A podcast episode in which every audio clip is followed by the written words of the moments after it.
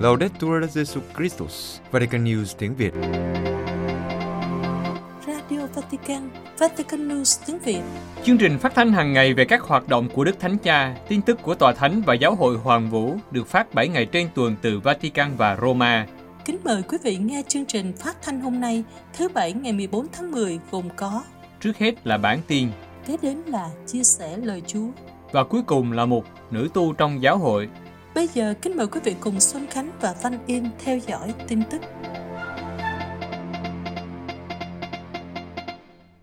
Đức Thánh Cha cầu nguyện cho người Brazil nhân lễ Đức Mẹ Aparecida.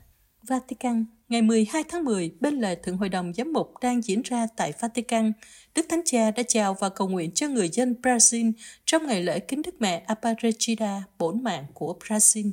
Trong ngày lễ Đức Mẹ Bổn mạng Brazil, Đức Thánh Cha muốn bày tỏ tình cảm của Ngài dành cho Brazil và cho người dân nước này. Đức Thánh Cha nói trong một sứ điệp video được thực hiện tại Đại Thính đường Phaolô 6.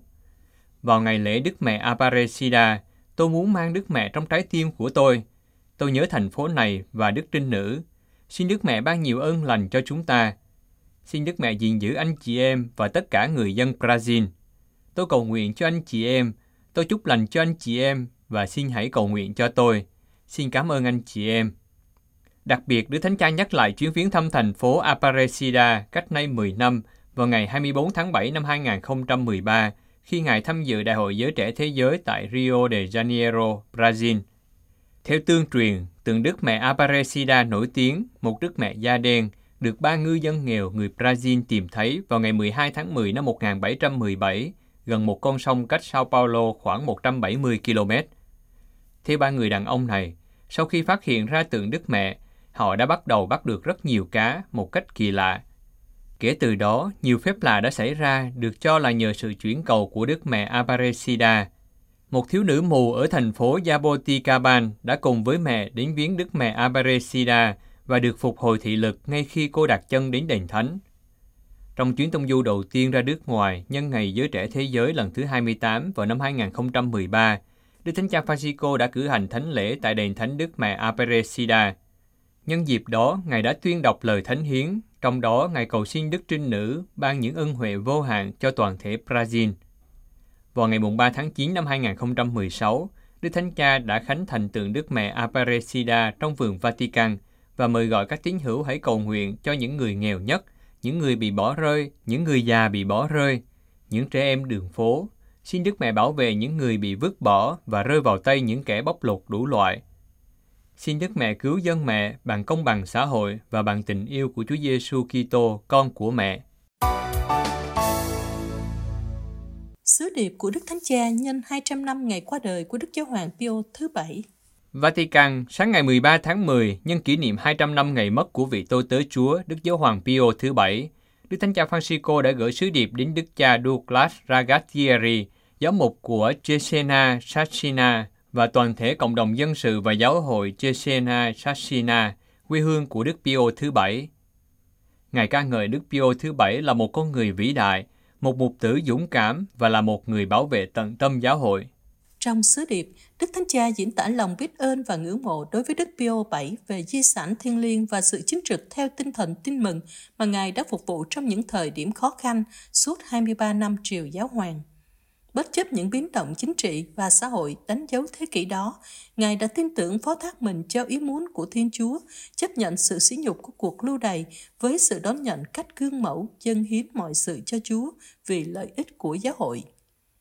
Đức Thánh Cha nhìn nhận, Chắc chắn, nếu chúng ta xem xét giai đoạn lịch sử mà Đức Giáo hoàng Pio thứ Bảy đã sống, chúng ta không thể không ghi nhận sự khôn ngoan tuyệt vời mà nhờ đó Ngài có thể trở thành đại sứ hòa bình cho những người thực thi quyền lực trần thế.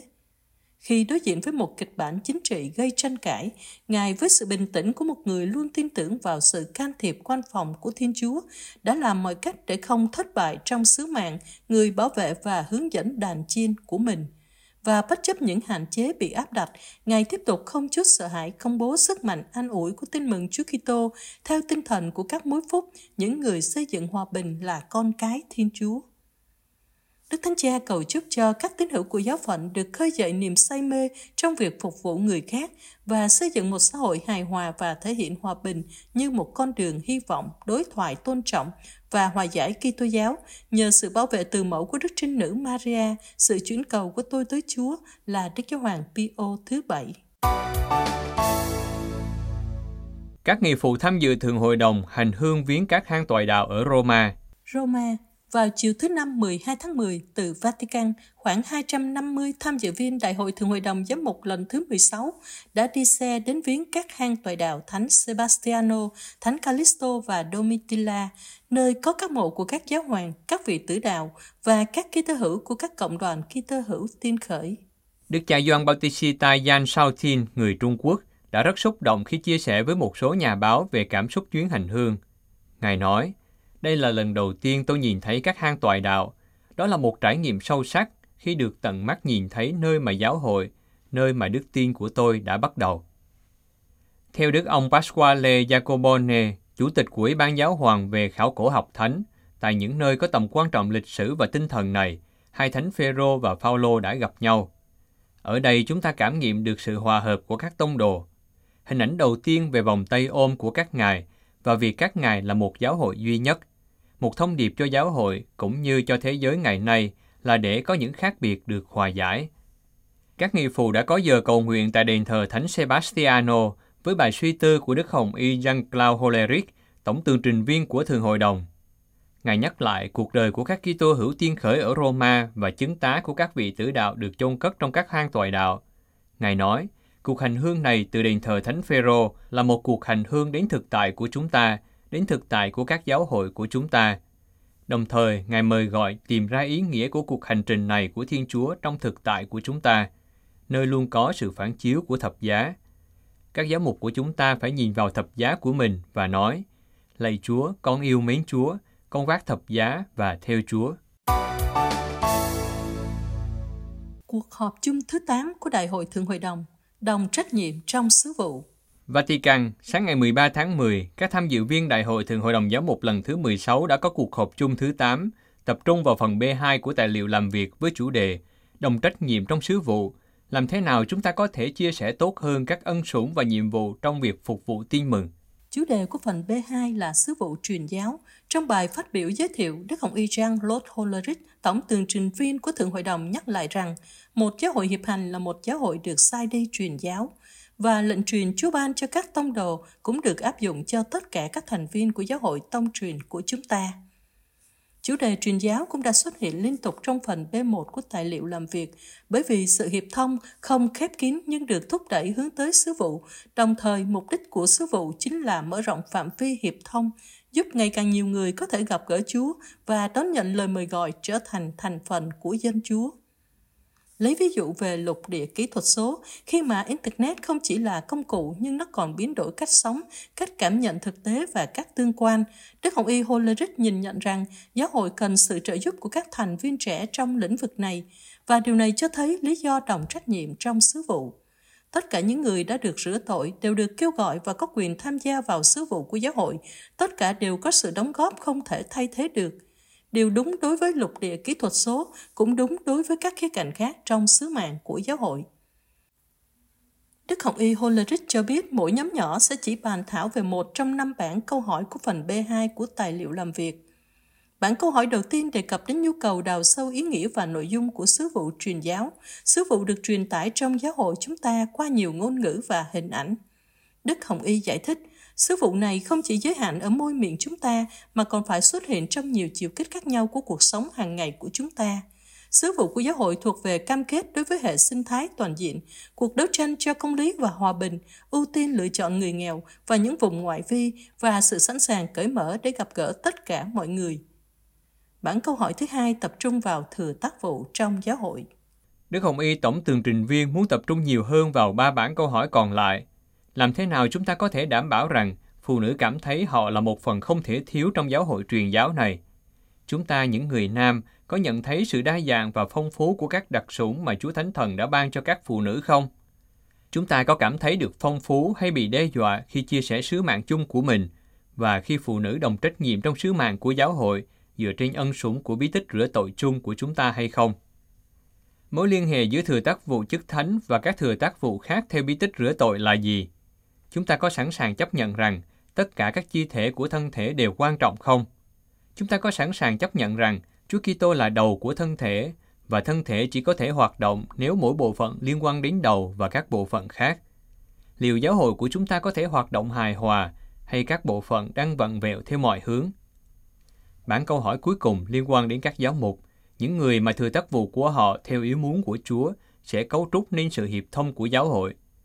Thừa tác vụ này nên được đổi mới và thúc đẩy như thế nào để được thực thi một cách phù hợp với một giáo hội hiệp hành. Đức ông Holeric nhắc rằng trong phần B2 này, các nghị phụ đề cập đến một số điểm chính của Thường Hội đồng. Ngài nhắc nhở đừng đưa ra những câu trả lời vội vàng mà không xem xét tất cả các khía cạnh của những câu hỏi khó này. Họ có thể tham khảo ý kiến của các nhà thần học, có thời gian cầu nguyện và khám phá những câu hỏi hiện đang xác định để đưa ra kết luận trong phiên họp thứ hai vào tháng 10 năm 2024. Đức Hồng Y Parolin nói, cuộc tấn công vào Israel là vô nhân đạo. Vatican, trong cuộc phỏng vấn với Vatican News về tình hình chiến sự ở Israel, Đức Hồng Y Parolin, quốc vụ khanh tòa thánh nhấn mạnh, ưu tiên hàng đầu là tự do của các con tin. Tòa thánh sẵn sàng cho bất kỳ cuộc hòa giải cần thiết nào. Đức Hồng Y Parolin cho biết, Cuộc tấn công khủng bố do Hamas và các lực lượng dân quân khác thực hiện vào thứ Bảy tuần trước nhắm vào hàng ngàn người Israel đang chuẩn bị cử hành ngày Simchat Torah vào cuối kỳ nghỉ lễ Sukkot kéo dài một tuần là vô nhân đạo. Đức Hồng Y cũng bày tỏ sự lo lắng cho những người nam nữ, trẻ em và người già đang bị bắt làm con tin ở Gaza. Chúng tôi bày tỏ sự gần gũi với các gia đình bị ảnh hưởng, phần lớn trong số họ là người Do Thái. Chúng tôi cầu nguyện cho họ, cho những người vẫn bị sốc, cho những người bị thương. Về vấn đề tự vệ, Đức Hồng Y bày tỏ, cần phải khôi phục lại lý trí, từ bỏ luận lý mù quáng của hận thù và bác bỏ việc xem bạo lực như một giải pháp. Người bị tấn công có quyền tự vệ, nhưng việc tự vệ cũng phải tôn trọng tính tương xứng. Tôi không biết có thể có biên độ nào cho cuộc đối thoại giữa Israel và lực lượng dân quân Hamas, nhưng nếu có, và chúng ta hy vọng là có, thì cuộc đối thoại nên được theo đuổi ngay lập tức và không chậm trễ. Điều này nhằm tránh đổ máu thêm như đang xảy ra ở Gaza, nơi có nhiều nạn nhân dân sự vô tội sau các cuộc tấn công của quân đội Israel. Đức Hồng Y nhấn mạnh lại ý của Đức Thánh Cha rằng hòa bình phải được xây dựng trên công lý, không có hòa bình mà không có công lý. Ngài nói, đối với tôi, dường như công lý lớn nhất có thể có ở Thánh Địa là giải pháp hai nhà nước, cho phép người Palestine và người Israel sống cạnh nhau trong hòa bình và an ninh, đáp ứng nguyện vọng của hầu hết họ.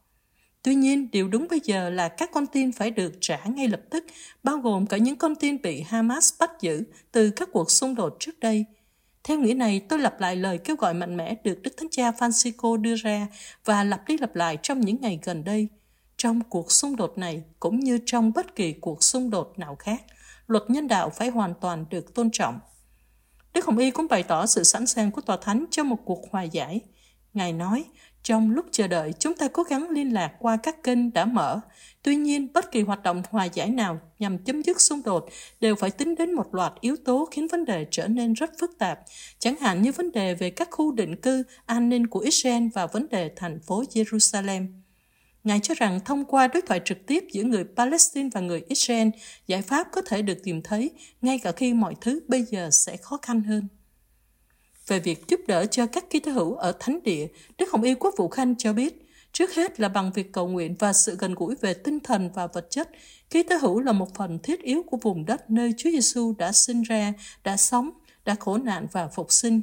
Không ai có thể nghĩ đến Palestine hay Israel mà không có sự hiện diện của Kitô giáo. Sự hiện diện đó đã có từ đầu và sẽ ở đó mãi mãi. Hiện nay, cộng đoàn công giáo nhỏ bé ở Gaza, khoảng 150 gia đình, đang phải chịu đau khổ rất nhiều, và khi một thành viên đau khổ, toàn thể giáo hội đau khổ, và do đó tất cả chúng ta đều đau khổ.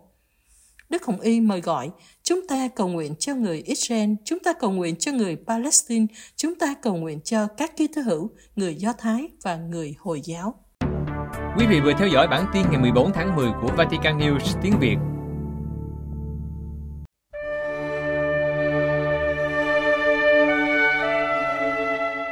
Vatican News tiếng Việt Chuyên mục Chia sẻ lời Chúa linh mục Du Xe Trần Sĩ Nghị dòng tên chia sẻ lời Chúa Chúa Nhật thứ 28 thường niên.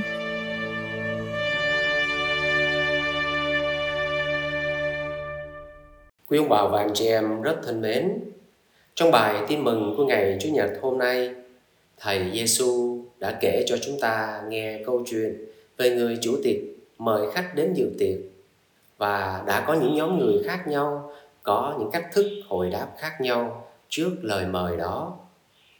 Đầu tiên chúng ta thấy có nhóm người thứ nhất khi nhận được lời mời của chủ tiệc, họ đã nhận lời mời đó.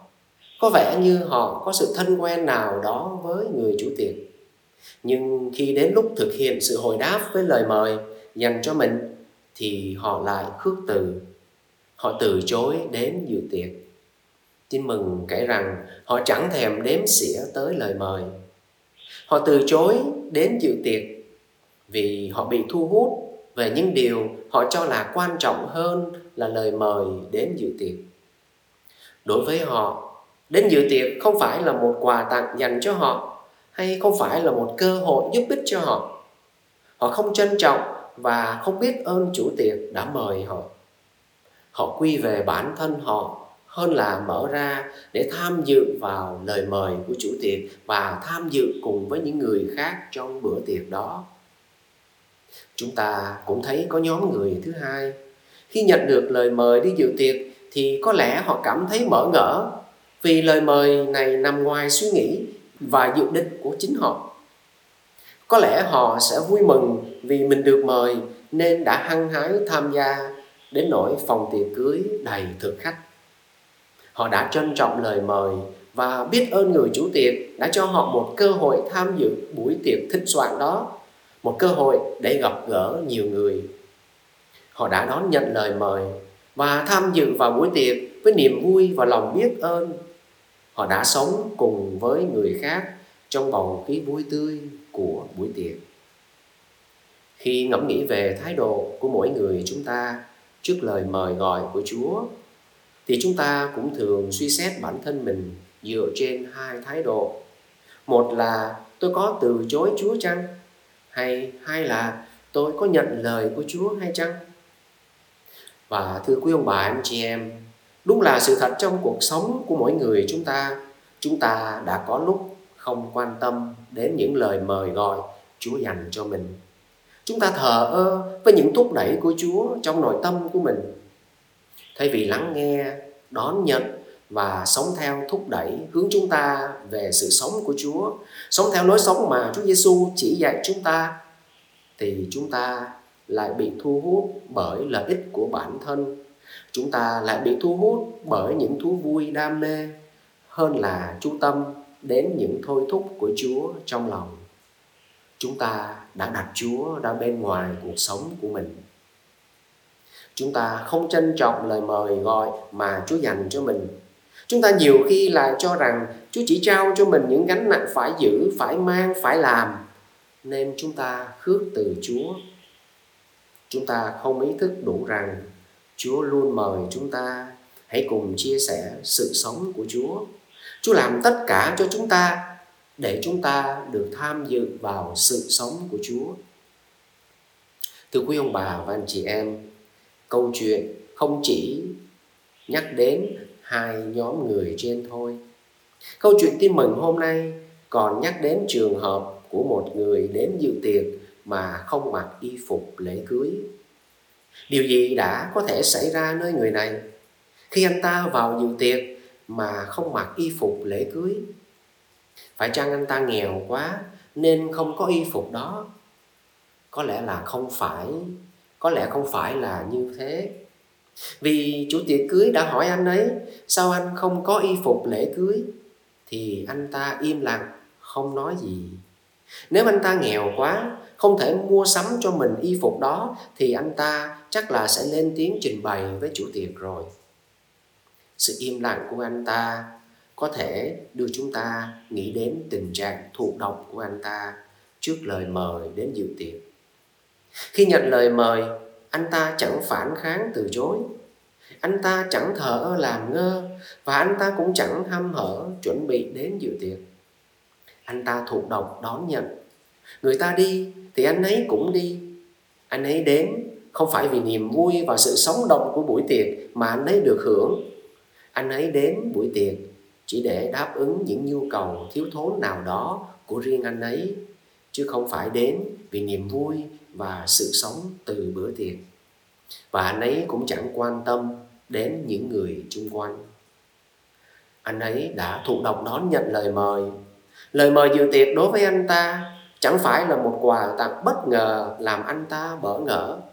Vì thế có lẽ anh ta chẳng biết ơn người chủ tiệc và khi không biết ơn thì anh ta sẽ chẳng chủ động tham dự tích cực và tham dự đúng đắn vào bầu khí của buổi tiệc thái độ của người không mặc y phục lễ cưới này cũng mời gọi chúng ta hãy ngẫm nghĩ về thái độ thứ ba trước lời mời gọi của Chúa dành cho mỗi người.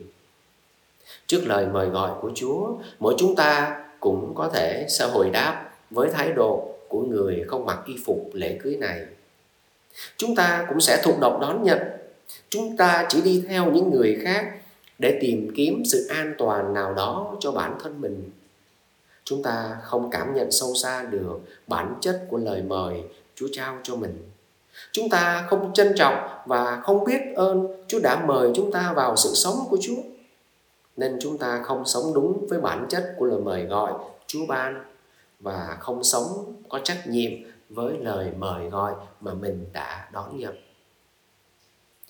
quý ông bà và anh chị em rất thân mến khi đối diện với lời mời hãy chia sẻ sự sống của Chúa.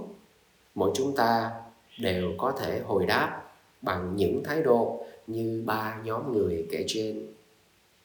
Hoặc chúng ta từ chối, hoặc chúng ta thụ, thụ động làm theo ai đó để được an toàn thôi. Hoặc chúng ta trân trọng, đón nhận và sống đúng theo bản chất của lời mời gọi sống sự sống của Chúa. Mỗi chúng ta hãy dừng lại suy xét về bản thân mình. Ngày hôm nay tôi đang có thái độ sống đức tin của tôi như thế nào? Tôi đang sống đức tin với thái độ thờ ơ? Hay tôi đang sống đức tin với thái độ thụ động chỉ làm theo người khác để tìm kiếm sự an toàn? Hay tôi đang sống đức tin với lòng biết ơn vì những gì tôi cảm nhận được Chúa đang làm cho tôi, đang mời gọi tôi chia sẻ sự sống của Chúa và tôi đang sống đức tin với trách nhiệm đúng theo bản chất của lời mời gọi mà Chúa trao tặng cho mình. Xin cho mỗi người chúng ta mỗi ngày được tham dự tròn đầy hơn vào sự sống của Chúa, vào bữa tiệc nước trời, bắt đầu ngay tại giây phút hiện tại này. Amen.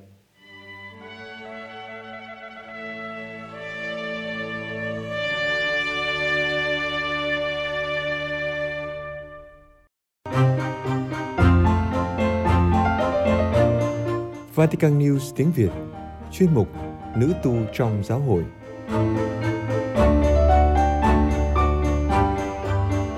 Loan báo Chúa Giêsu giữa những cảnh khốn cùng mới của thế giới trên cao nguyên Ansirabe.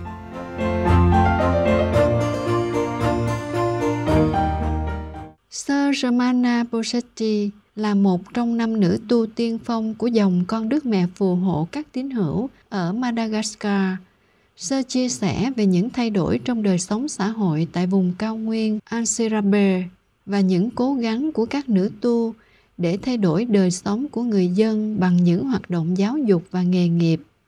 Sơ loan báo Chúa Giêsu trong hoàn cảnh xã hội phức tạp. Các nữ tu hy vọng dần dần thay đổi cuộc sống của người dân ở đây, giúp họ thoát khỏi những cảnh khốn cùng mới của thế giới.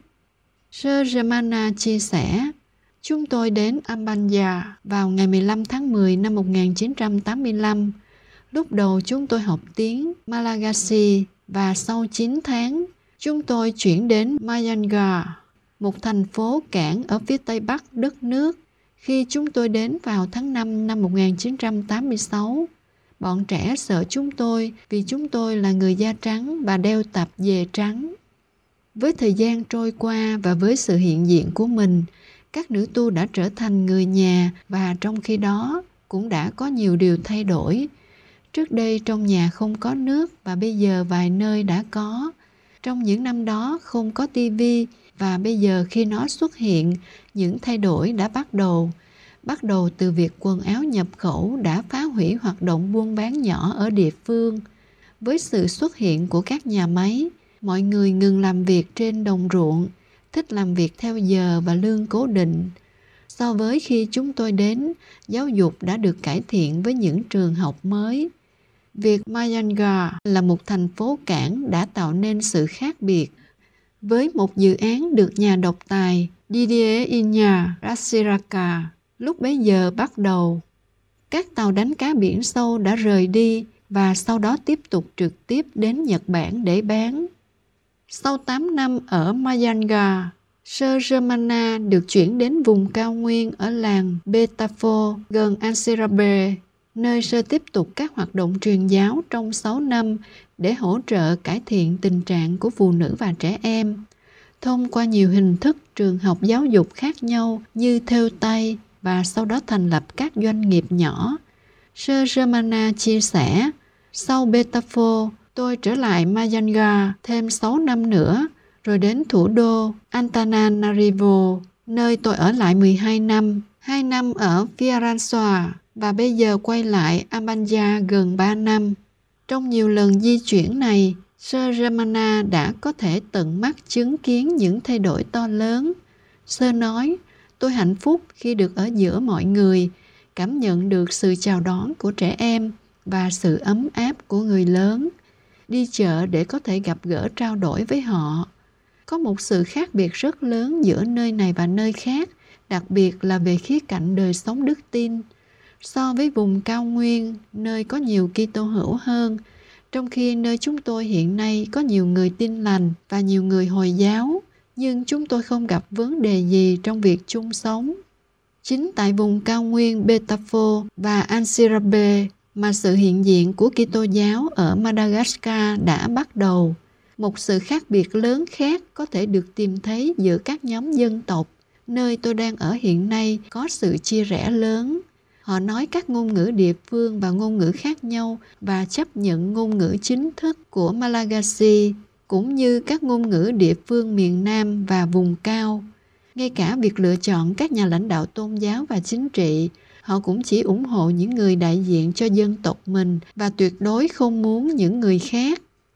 Các nữ tu đặt mục tiêu gắn kết những đứa trẻ với nhau, bất kể các em thuộc nhóm nào, để nhờ học cách yêu thương nhau khi còn nhỏ, khi lớn lên, các em sẽ tiếp tục cảm nhận nhau như anh chị em. Hy vọng của chúng tôi là từng chút một, mọi thứ sẽ thực sự thay đổi. Sơ ramana cũng kể lại những khó khăn to lớn mà sơ gặp phải ở amanja để bảo đảm rằng người dân nhận thức đúng đắn về tầm quan trọng của công việc. Chúng tôi cố gắng lôi kéo các phụ nữ tham gia vào các chương trình may vá chúng tôi mang theo máy may, nhưng thói quen thường xuyên chiếm ưu thế, khiến nhiều người trong số họ ngồi bên ngoài nhà cả ngày. Họ sống bằng nghề buôn bán nhỏ, khoai tây và hành tây, đậu và bột mì. Và đồng thời, họ còn thậm chí nhịn ăn để mua quần áo cho những dịp lễ. Nếu ở vùng cao nguyên người ta quen làm việc chăm chỉ sơ Germana nói, thì điều này không xảy ra ở albania khi mà hiện nay nhiều người đang hướng tới kiếm tiền dễ dàng, thường bằng việc buôn bán ma túy.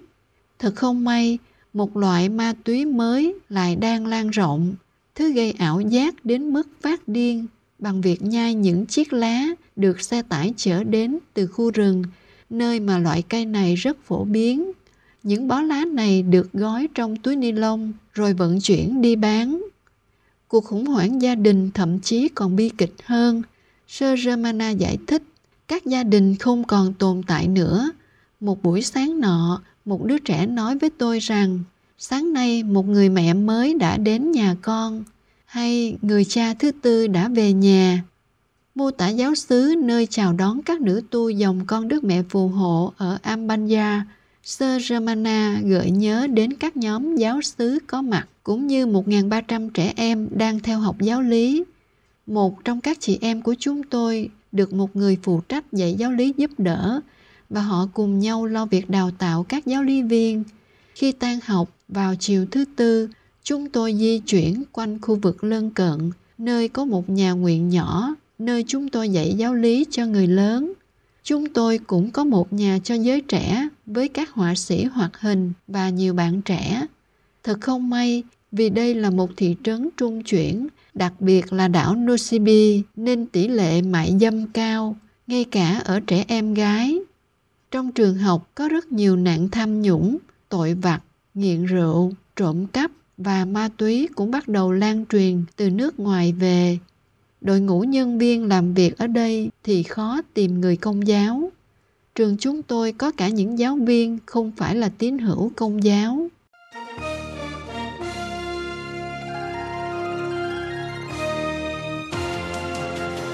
Cảm ơn quý vị đã chú ý lắng nghe chương trình Radio Vatican của Vatican News tiếng Việt. Xin Thiên Chúa chúc lành cho quý vị và toàn gia quyến. Laudetur Jesu Christus, ngợi khen Chúa Giêsu Kitô.